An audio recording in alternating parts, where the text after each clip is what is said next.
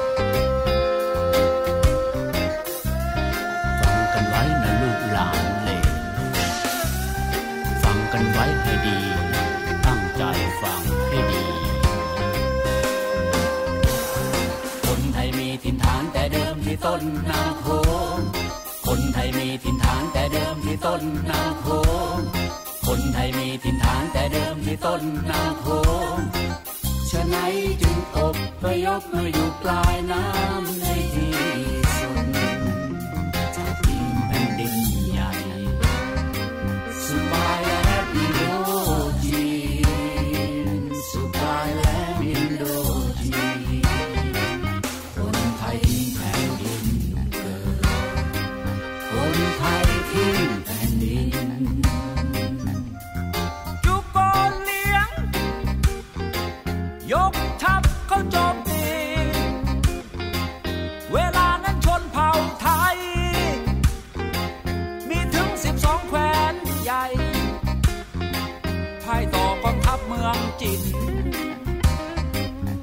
ทรงสวยทรงบรรณาการเป็นรายปี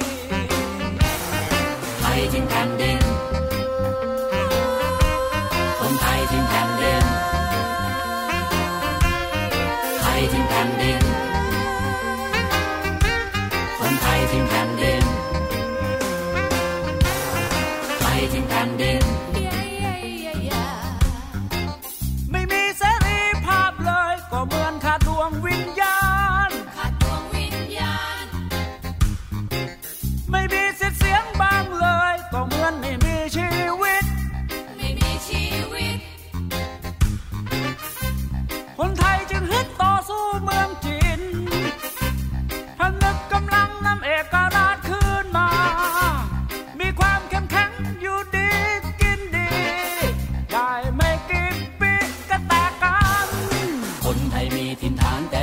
ต้นนาโข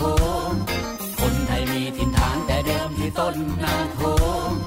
คนไทยมีถิ่นฐานแต่เดิมที่ต้นนาโขงฉะนั้นจึงอบพยพมาอยู่ปลายน้ำ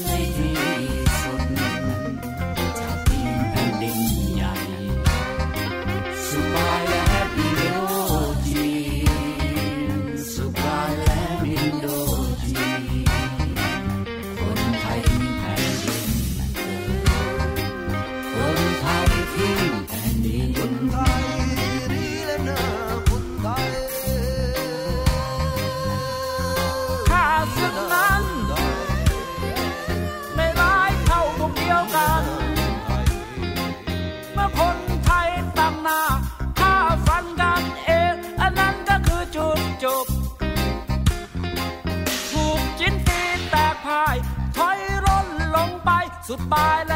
มของแผ่นดินไทยทิ้งแผ่นดิน คนไทยทิ้งแผ่นดิน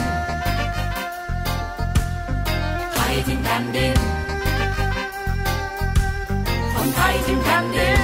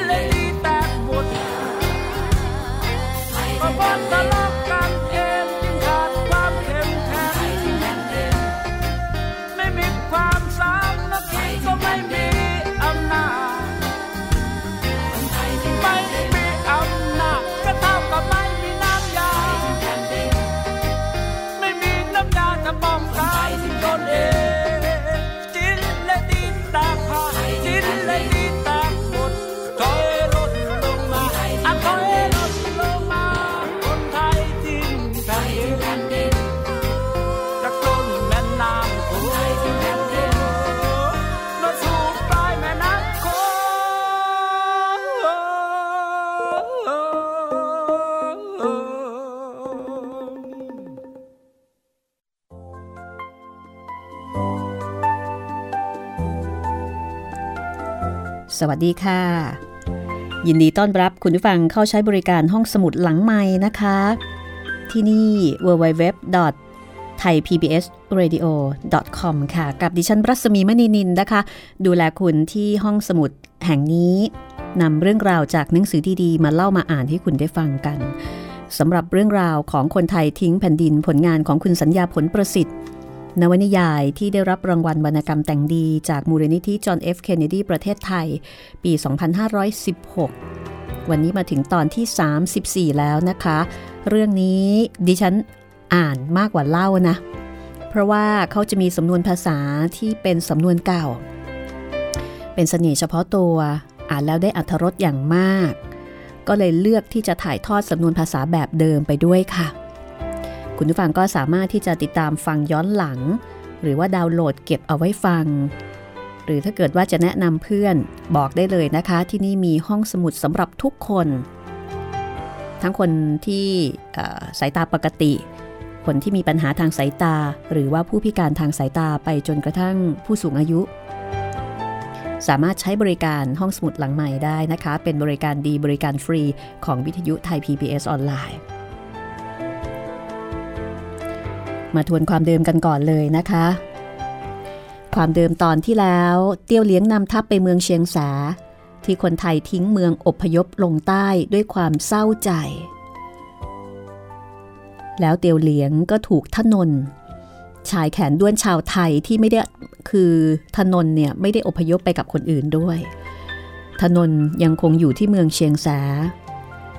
แล้วก็ฆ่าเตียวเหลียงตาย ก่อนตาย ตียวเหลียงสั่งว่า ห้ามทำอะไรถนน คือห้ามทหารจินทำอะไรถนน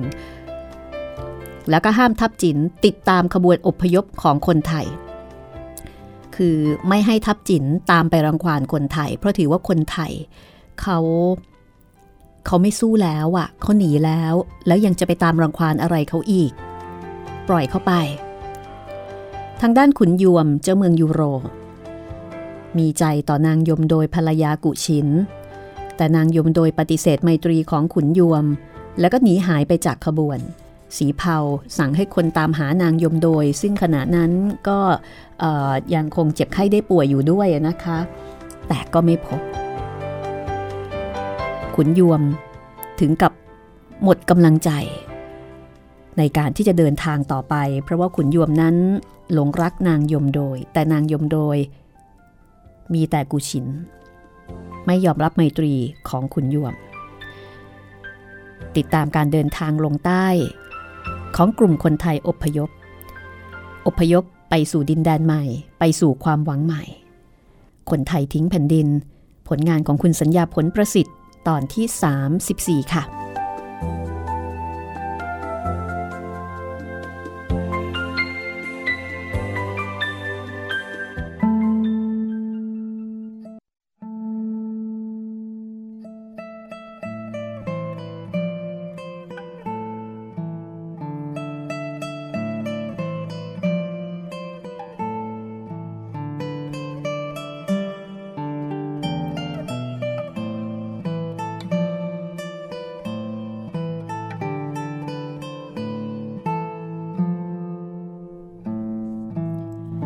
บวนหยุดพักอยู่ที่ภูหาดสี่วัน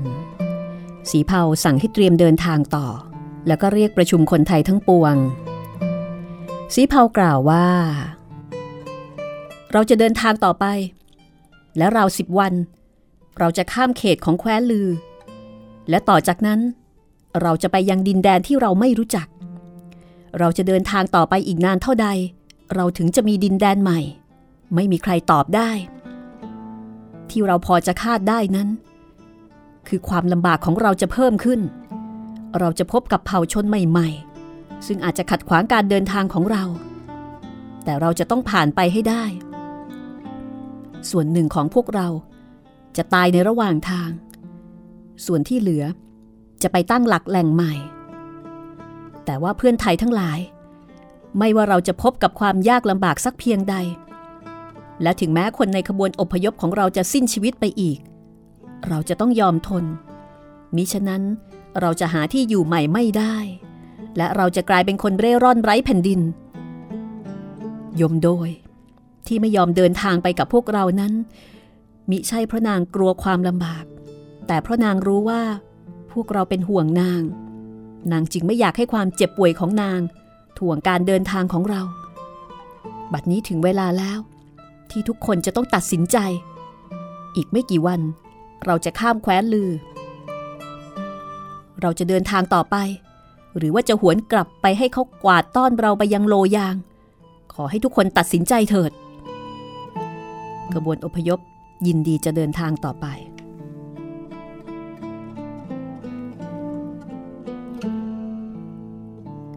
แล้วสีเผาก็กล่าวต่อไปว่า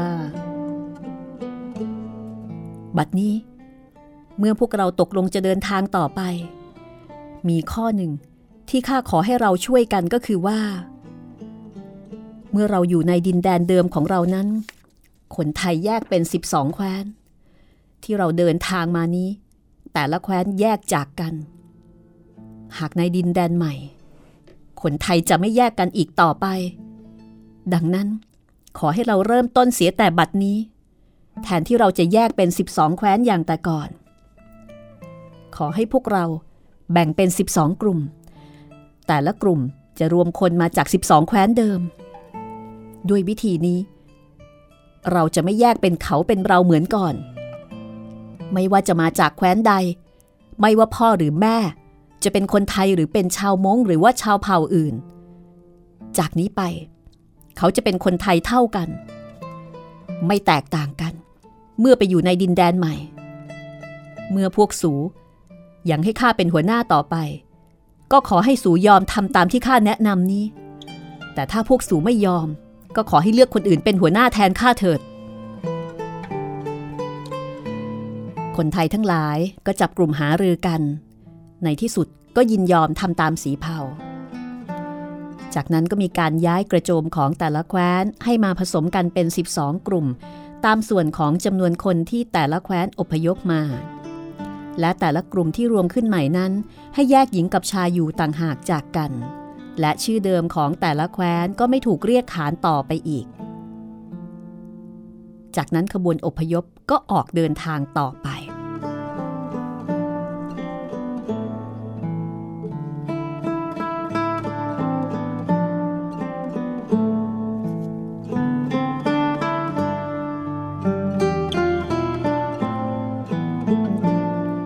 บัดนี้ขบวนอพยพ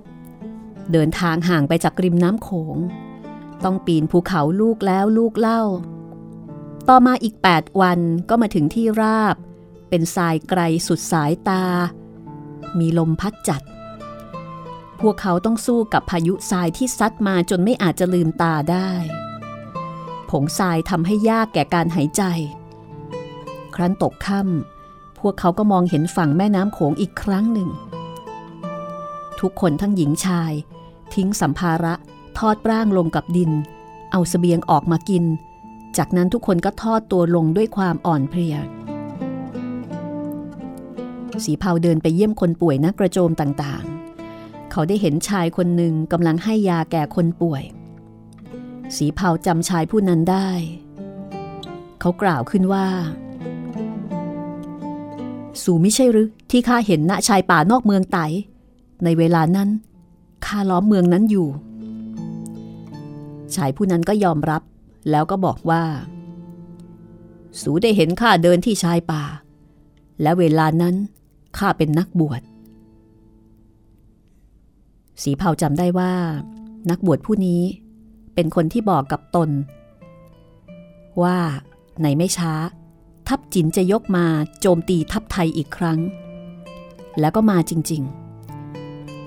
และยังบอกต่ออีกว่า คนไทยจะต้องกระจัดกระจายไปจากดินแดนของเขา ซึ่งก็เป็นไปตามนั้นข้าจำได้ดีถึงคำพูดของสู และบัดนี้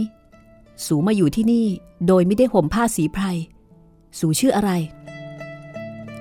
ข้าชื่อจันดา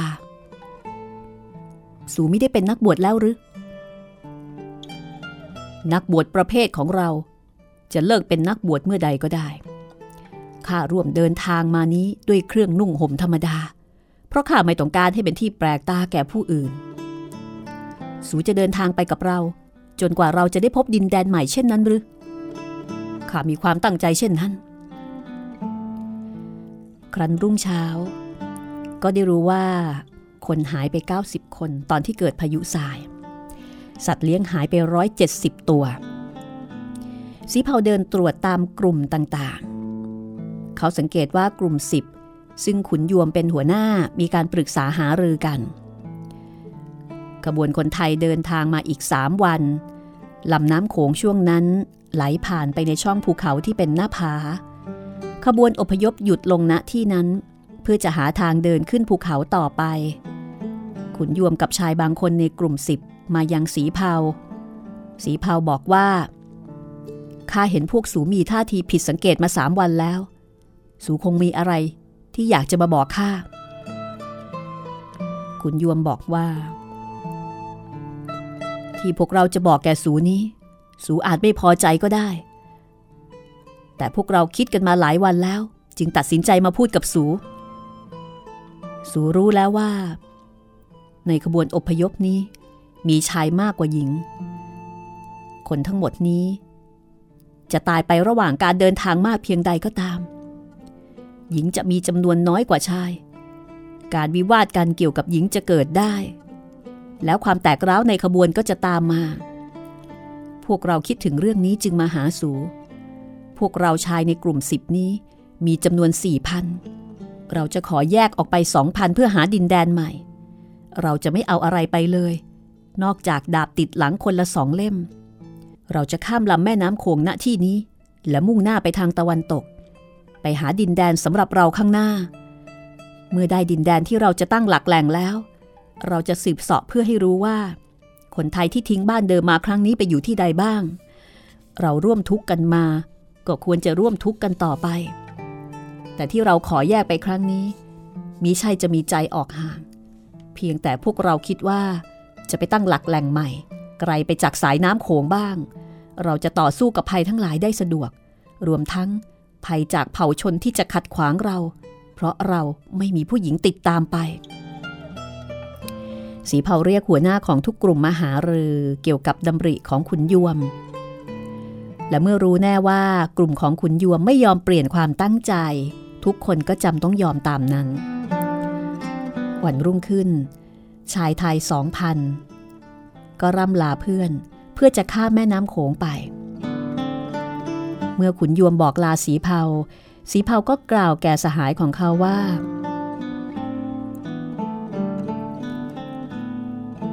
ขุนยวมเอ่ยเราเคยร่วมรบกันมา บัดนี้เราจะได้เห็นกันเป็นครั้งสุดท้าย ขอให้คณะของสูจงไปดีเถิด ขอให้พวกสูได้ตั้งหลักแหล่งในดินแดนใหม่ แต่ข้าขอบอกแกสูเรื่องหนึ่ง ในดินแดนใหม่ของพวกสู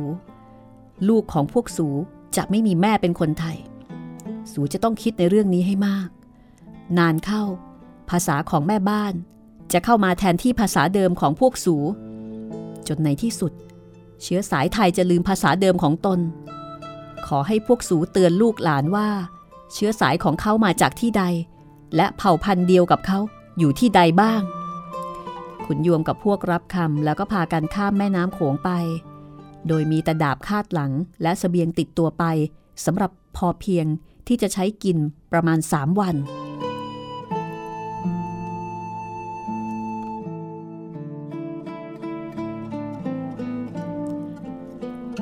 ขบวนอพยพเดินทางต่อไป เลียบไปตามเชิงภูเขา แล้วก็ยิ่งห่างจากแม่น้ำโขงออกไปทุกที ตกเย็นได้พบเนินที่ไม่ชันนัก พอที่จะนำสัตว์เลี้ยงพร้อมทั้งสเสบียงที่แบกหามกันมาปีนขึ้นไปได้ แล้วขบวนก็หยุดอยู่ ณเชิงลาดของภูนั้น ในเย็นนั้น มีชายสิบคนมาที่ขบวน คนที่เป็นหัวหน้าถามสีเผาว่าสูมากันมากเหลือจำนวนที่จะนับได้เช่นนี้ สูจะไปที่ใดกันหรือ พวกเราจะไปหาดินแดนใหม่ทางใต้ เพราะว่าเราพ่ายต่อจิน บางทีสูจะได้ข่าวเรื่องนี้มาบ้างแล้วกระมัง ชายผู้นั้นบอกว่า พวกเราได้ข่าวนี้มาก่อนแล้ว แต่เราไม่รู้ว่าคนไทยจะอพยพออกไปจากแผ่นดินมากถึงเพียงนี้ พวกเราเองก็มาจากแคว้นลือเช่นเดียวกัน เมื่อครั้งที่เมืองลือพ่ายต่อจูโกเหลียง แต่ที่พวกสูจะเดินทางต่อไปอีกนั้น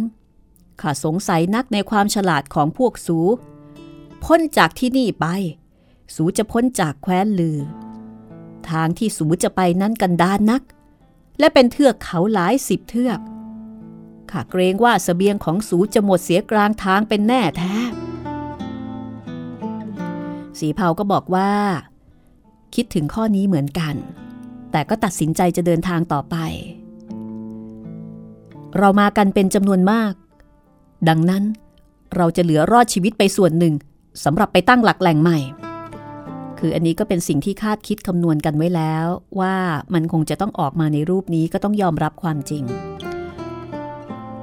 ชายสิบคนนั้นก็อวยชัยให้พรแก่สีเผาและขบวนอพยพ และคนไทยในแถบนั้นก็นำสเสบียงมาให้บ้าง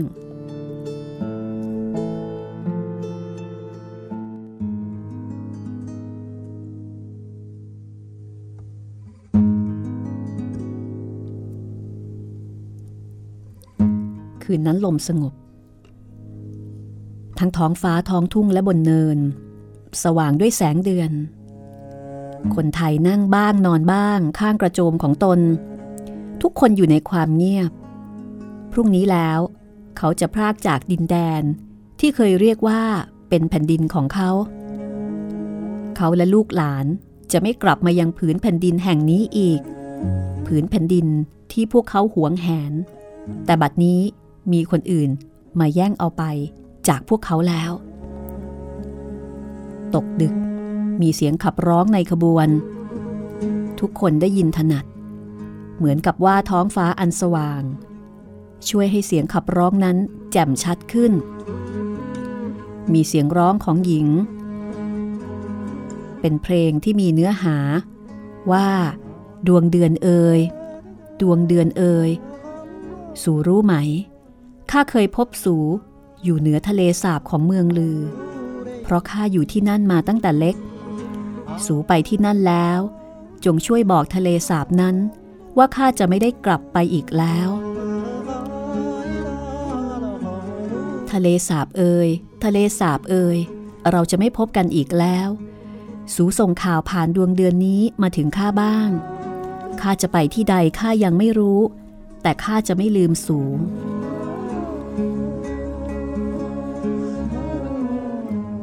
แล้วก็มีเสียงฝ่ายชายขับร้องถึงภูเขา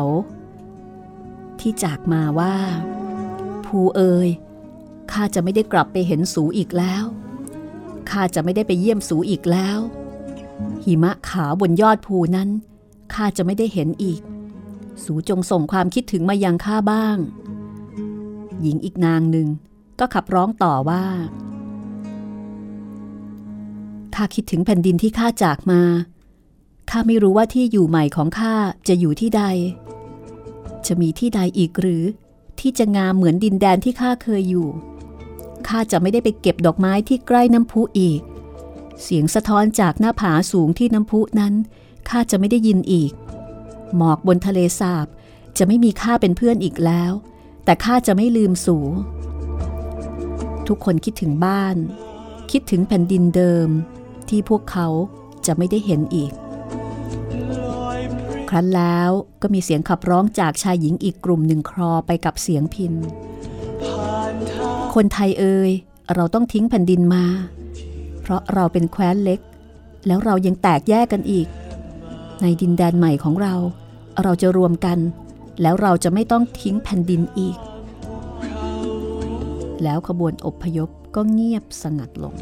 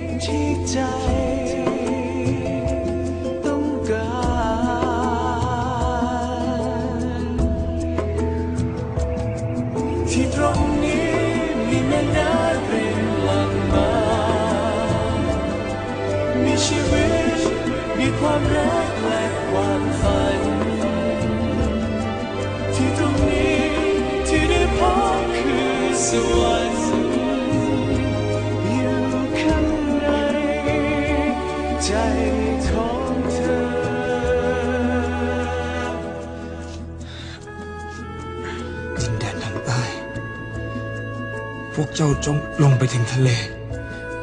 ยังมีแผ่นดินว่างอยู่ พวกเจ้าจงพาคนไทยที่เหลืออพยพไปที่นั่นถึงแม้มันจะแสนลำบาก ยากเข็นแค่ไหน แต่ที่นั่นพวกสูสามารถกำหนดชะตาของพวกสสูเองได้ คนไทยต้องมีอิสระ คนไทยต้องมีเผ่าพันธุ์ แต่จงอย่าท้อใจ ที่คนไทยรวมตัวกันไม่ได้ ข้าอยู่ที่นี่ อยู่เป็นเสื้อเมือง ให้คนรุ่นต่อรุ่นรู้ว่า เราเคยปกครองที่นี่ เพราะขาดความสามัคคีจน จนต้องทิ้งแผ่นดินหนีที่ตรงนี้ มีแม่น้ำรินหลั่งมา มีชีวิต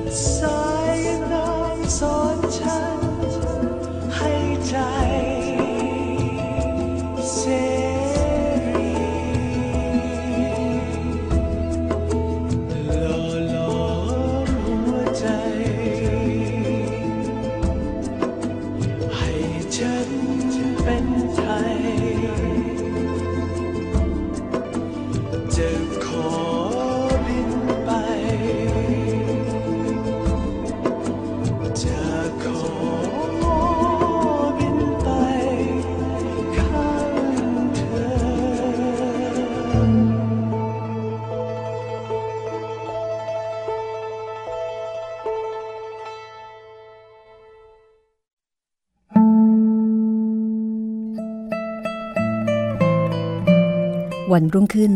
ขบวนอพยพเดินทางต่อไป เมื่อมาได้ครึ่งวัน มีหนุ่มสาวชาวบ้านจากชายแดนสามคู่วิ่งมาสมทบด้วย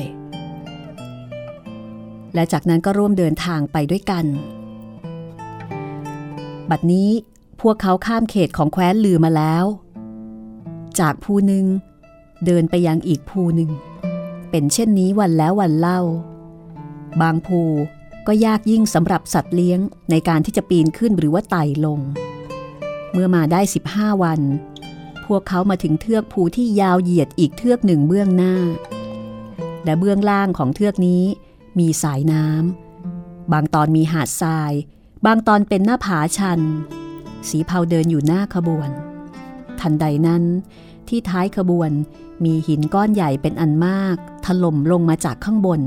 แล้วก็ซัดพาคนและวัวหลายสิบที่ขนสเสบียง ตกลงไปยังหาดเบื้องล่าง คนไทยส่งเสียงให้รู้กันตั้งแต่ท้ายถึงหัวขบวน เมื่อมองขึ้นไป ก็เห็นคนจำนวนมากเรียงรายอยู่ พวกนั้นช่วยกันถล่มก้อนหินลงมาอีก คนไทยมองไปเบื้องล่าง เห็นคนกลุ่มใหญ่ วิ่งออกมาจากหลืบของหน้าผา ใช้หอกบ้างดาบบ้าง ทิมแทงคนไทย จนกระทั่ง ตกลงไปยังเบื้องล่าง แล้วคนเหล่านั้นก็ช่วยกันขนสเสบียงหลบไป แสนภูนำคนไทยวิ่งขึ้นไปบนไหล่เขา ก็เจอคนเหล่านั้นทุ่มก้อนหินลงมาอีกแล้วก็หลบหนีไปลาวอ้ายนำคนลงไปข้างล่าง ก็ได้เพียงศพของเพื่อนไทยกลับคืนมา 80 ศพ ขบวนคนไทยจำต้องหยุดอยู่ที่นั่น ไม่อาจจะเดินทางต่อไป แล้วก็ทำการฝังเพื่อน 80 คนที่เสียชีวิตไปไว้ที่นั่น สีเผาส่งคนไปตระเวนข้างล่างตามสายน้ำแล้วก็ส่งอีกชุดหนึ่งไปตระเวนข้างบน หนุ่มสามคนที่ติดตามมาจากชายแดน อาสานำทางขึ้นไปบนภู เพื่อสืบหาที่ซ่อนของคนที่มาทำร้าย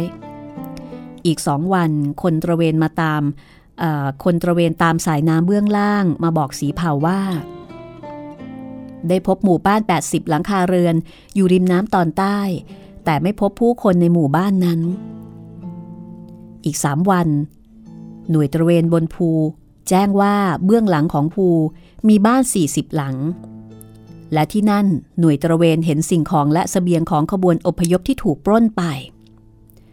คืนนั้นสีเผาให้แสนภูนำคน 500 อ้อมไปทางหลังภูมีหนุ่มสามคนจากหมู่บ้านชายแดนนำทาง เมื่อใกล้รุ่งก็ไปถึงหมู่บ้านนั้น แสนภูนำคนล้อมหมู่บ้านไว้ ผู้ชายในหมู่บ้านก็ออกมาต่อสู้ ในที่สุด เมื่อคนเหล่านั้นเห็นพวกของตนตายไปหลายสิบคน จึงยอมวางอาวุธ แสนภูให้คนของตนนำคนเหล่านั้นมารวมกันที่ลานกว้าง แล้วให้คนทุกบ้าน ไทยคนหนึ่งไปได้เฉลยเพิ่มอีกหนึ่งที่ใส่เสื้อผ้าไม่เหมือนกับเฉลยอื่นๆ และมีท่าทีผิดจากเฉลยอื่นทั้งปวง แสนภูมองดูเฉลยผู้นี้อยู่ครู่หนึ่ง แล้วก็ให้คุมตัวเอาไว้ต่างหาก แล้วนำเฉลยทั้งหมดมายังที่ตั้งของขบวนอพยพ จากนั้นขบวนอพยพก็ออกเดินทางต่อไป พร้อมด้วยเฉลยทั้งหมด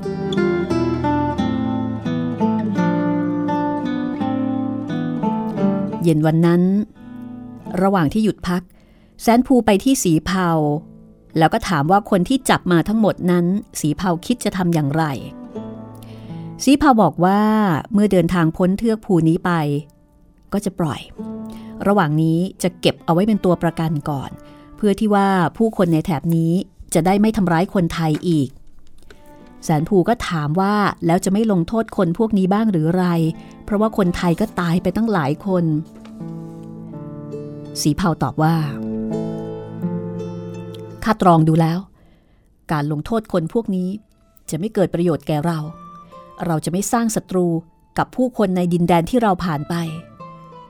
อีกทั้งเราก็ได้ฆ่าคนท้องถิ่นไปหลายสิบคนแล้ว แสนภูบอกว่า มีเฉลยคนหนึ่งข้าเห็นผิดกว่าเฉลยอื่นๆ เขาไม่ยอมพูดอะไรทั้งสิ้น เมื่อข้าตรวจค้นที่ตัวเขา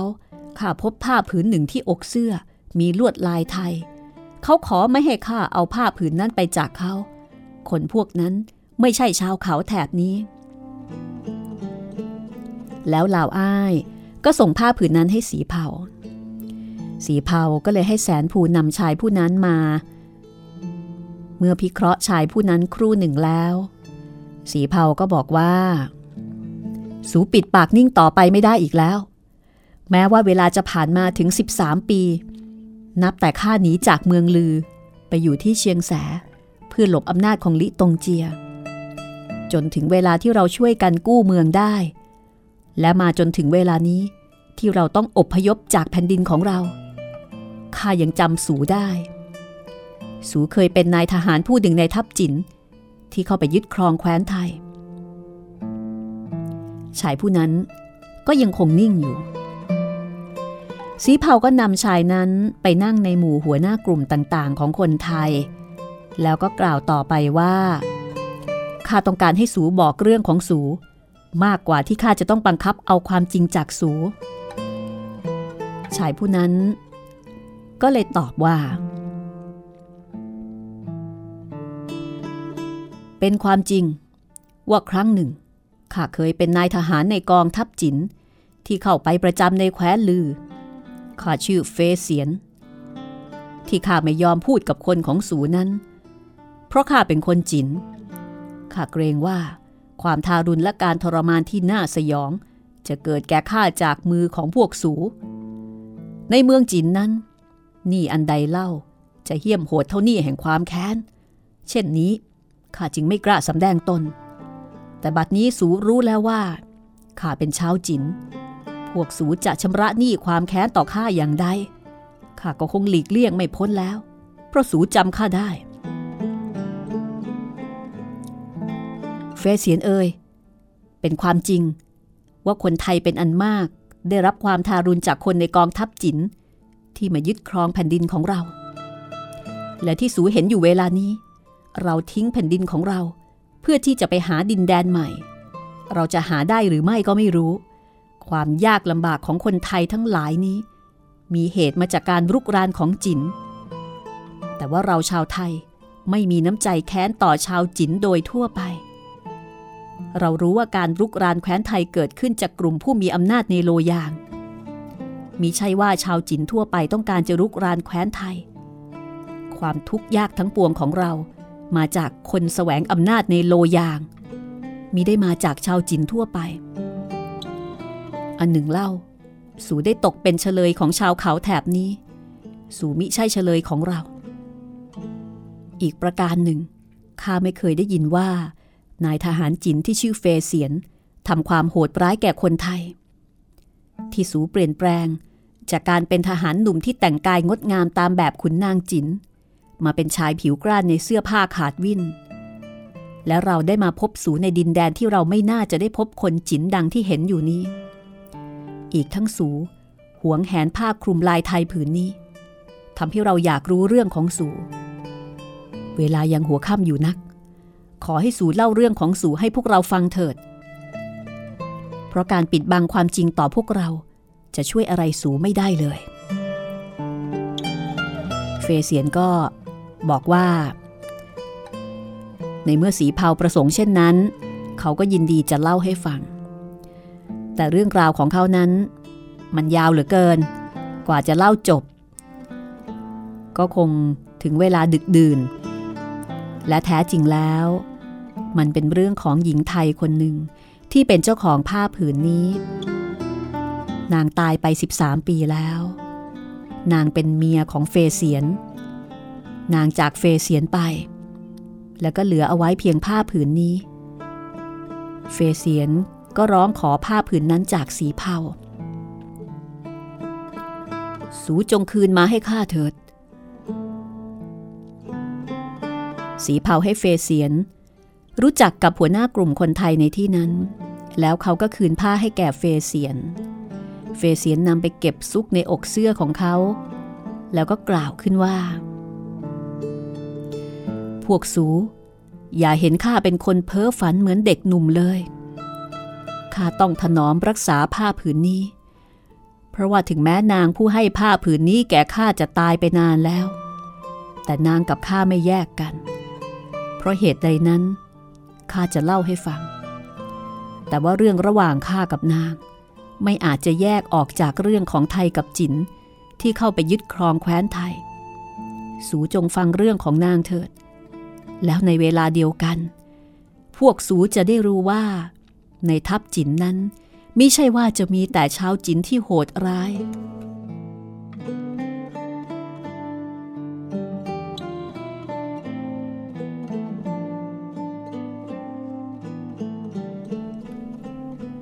และนี่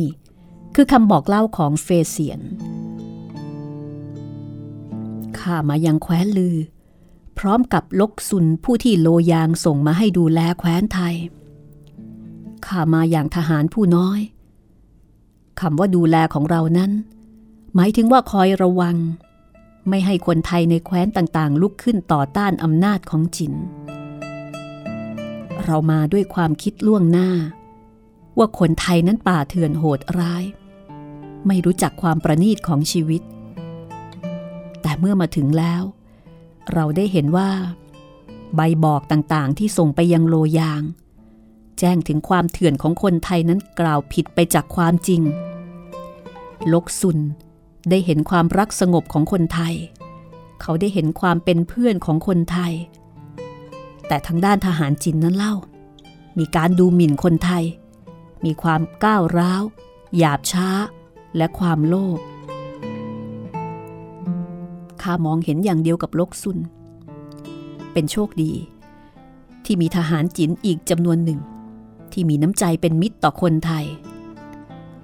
ลกซุนได้คนเหล่านี้เป็นพวก โดยมีเตียวเหลียงเป็นหัวหน้า แล้วลกซุนอาศัยอำนาจแห่งการเป็นแม่ทัพของเขา เปลี่ยนวิธีปกครองแคว้นไทย มิให้คนไทยถูกข่มเหงเหมือนแต่ก่อน ทหารจินคนใดทำมิชอบต่อทรัพย์สินหรือร่างกายของคนไทย ไม่ว่าต่อชายหรือหญิง เมื่อมีผู้ใดมาฟ้อง ลกซุนจะสั่งให้ไต่สวนโดยมิชักช้า และจะได้พบความจริงเสมอว่า ทหารจินทำผิดตามที่คนไทยกล่าวหาข้าเองเป็นคนหนึ่งในคณะผู้ตัดสิน และข้าไม่เคยพบว่าคนไทยมากล่าวหาโดยไร้ความจริง แต่จะพบว่า คนไทยทั้งชายหญิง ยอมทนต่อความหยาบช้าของจิน โดยไม่มากล่าวโทษ เพราะกลัวจะถูกข่มเหงหนักขึ้น ที่ลกซุนสร้างเรือนหลังใหญ่ขึ้นนอกค่าย เพื่อไต่สวนการฟ้องร้องนั้น ถึงแม้เรือนนั้นจะทำประโยชน์แก่ชาวไทยไม่ได้เต็มที่ แต่ก็เป็นที่พึ่งของชาวไทยมาก คนไทยเรียกเรือนนั้นว่าเรือนลกซุน ดังที่พวกสูก็รู้อยู่แล้ว คุณฟังน่าจะจำได้นะคะ ลกซุนนี่ก็เป็นขุนนางที่ทางโรยางส่งมาปกครองก่อนที่ลิตงเจียจะเข้ามาลกซุนได้เป็นคนดี เป็นคนที่มีจิตใจเป็นธรรมเหมือนกับเตียวเหลียง จากนั้นเฟเสียนก็เล่าต่อไปว่า เช้าวันหนึ่ง เป็นเช้าวันที่ทำให้ชีวิตของเขาเปลี่ยนไป จากที่เคยเป็นขุนนางหนุ่ม ต้องกลายมาเป็นคนเร่ร่อน ดังที่สีเผาเห็นอยู่เวลานี้ คือแทนที่จะเป็นขุนนางชาวจินก็ต้องกลายมาเป็นคนไทยเร่ร่อน วันนั้นมีหญิงไทยนางหนึ่ง วิ่งขึ้นมาบนเรือนลกซุน นางมีตะกร้าที่หญิงไทยชอบใช้ติดตัวมาด้วย นางมาแฝงตัวอยู่ที่ประตู แล้วมองออกไปข้างนอกบ่อยๆ เฟเซียนสังเกตนางคนนี้อยู่พักหนึ่ง ก็เข้าไปถามว่ามีเหตุอะไรหรือทำไมถึงวิ่งมาที่นี่ แล้วเขาจะช่วยอะไรนางได้บ้างหรือไม่ หญิงผู้นั้นอ้ำอึ้งเหมือนไม่อยากจะตอบ เฟเซียนก็เลยปลอบโยนให้ตอบ ในที่สุด หญิงนั้นก็เล่าว่า มีจินคนหนึ่ง เดินตามนางมาทำให้นางกลัว เพราะว่าจินคนนั้นติดตามนางมาเป็นเวลาสองวันแล้ว นางจึงขึ้นมาที่นี่ และจินผู้นั้นก็อยู่ข้างนอก เหมือนจะรอให้นางเดินต่อไป เขาคงประสงค์ร้ายต่อข้าข้าจึงหลบมา เฟเซียนมองไปยังทางที่ หญิงไทยผู้นั้นเพ่งสายตาไป ก็เห็นชายคนหนึ่ง แต่งกายแบบทหารจินเขาคือถองมิน ถองมินที่ทุกคนรู้ดีว่า เป็นทหารที่นิสัยไม่ดี เฟเซียนก็เลยถามหญิงนั้นว่า สูกำลังจะไปไหน ข้าจะไปเก็บแตงที่สวนของข้า สวนของสูอยู่ที่ไหน นางตอบว่าอยู่ที่ริมทะเลสาบ เฟเซียนเล่าว่า ข้าสังเกตว่าหญิงนั้นอยู่ในวัยสาว ข้าไม่ประหลาดใจที่นางจะถูกติดตามโดยท้องมิน ท้องมินเป็นทหารจินในแคว้นลือ ที่เรารู้กันว่าเขาเป็นคนหยาบคาย ความสมบูรณ์ในเรือนร่าง ความอิ่มเอิบบนใบหน้า ริมฝีปากและแก้มที่แดงระเรื่อของนาง จะเป็นที่สังเกตของผู้ที่ได้เห็นนาง ข้าคงจะพิเคราะห์นางอยู่นานเกินควร นทำให้นางเหลือบสายตามามองที่ข้าแล้วก็ถามว่า สูคิดว่าข้าสร้างเรื่องขึ้นหรือ สูคิดว่าไม่มีใครติดตามข้าหรือยังไง แล้วนางขยับจะเดินออกไปด้วยสีหน้าเครียด เฟเซียนเอามือจับตะกร้าของนางไว้ แล้วก็บอกนางว่าข้าเชื่อว่าสูถูกติดตาม จินผู้นั้นชื่อว่าถองมิน สูจงเดินไปยังสวนของสูตามปกติ ข้าจะตามหลังถองมินไป จงทำตามที่ข้าบอก เพื่อเราจะร่วมมือกัน สั่งสอนคนคนนี้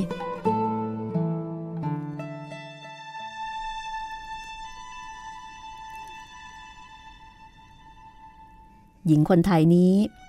ก็ยอมทำตามคำแนะนำของเฟเซียน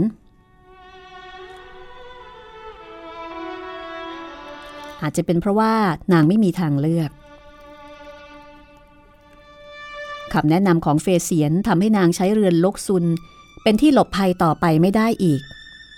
นางจำต้องออกไป ส่วนเขาจะช่วยนางได้เพียงใดนั้น นางจำต้องเสี่ยง นางมีเพียงมีดเล็กๆ ติดมือมาพร้อมกับตะกร้า แต่ท้องมินนั้นคาดดาบยาว หญิงนั้นมองมาที่เฟเซียน เหมือนจะสำรวจว่า ขุนนางหนุ่มผู้นี้จะช่วยนาง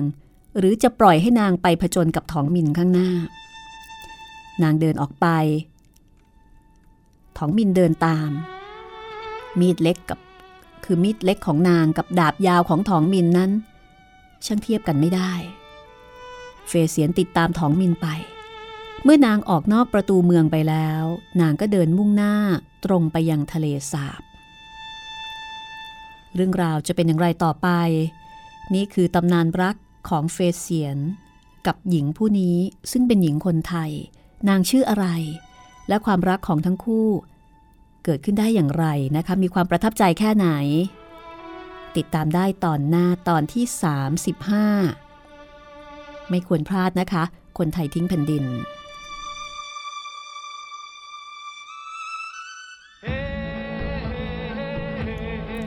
ขอบคุณเพลงประกอบนะคะ จากภาพยนตร์คนไททิ้งแผ่นดินของกันตนา ขอบคุณเพลงบรรเลงจากอัลบั้ม Silk and Bamboo ของคุณฮักกี้ไอเคิลแมนค่ะคุณผู้ฟังสามารถที่จะติดตามใช้บริการห้องสมุดหลังใหม่ ซึ่งเป็นบริการของวิทยุไทย PBS ออนไลน์ วิทยุข่าวสารสาระเพื่อสาธารณะและสังคม www.thaipbsradio.com ดิฉันรัศมีมณีนินนะคะ ดูแลคุณด้วยเรื่องเล่าจากหนังสือดีๆ คนไทยทิ้งแผ่นดิน วรรณกรรมรางวัลมูลนิธิจอห์นเอฟเคนเนดีของสัญญาผลประสิทธิ์ วันนี้ลาไปก่อนพบกันใหม่ตอนหน้าสวัสดีค่ะ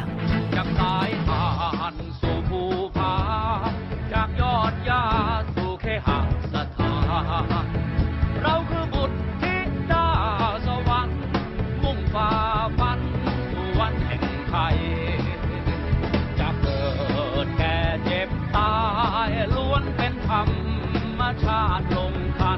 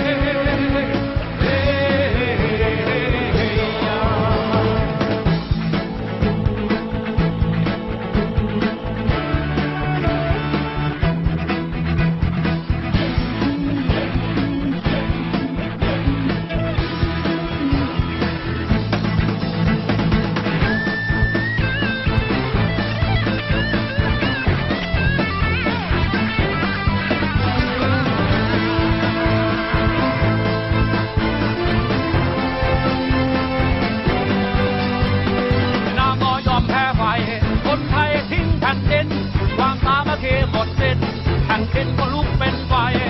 นามอยอมแพ้ไฟ คนไทยจึงทิ้งถิ่นคนไทยทิ้งแผ่นดิน คนไทยทิ้งแผ่นดินนามอยอมแพ้ไฟ คนไทยทิ้งแผ่นดิน ความสามัคคีหมดสิ้นแผ่นดินก็ลุกเป็นไฟนามอยอมแพ้ไฟ คนไทยจึงทิ้งถิ่นคนไทยทิ้งแผ่นดิน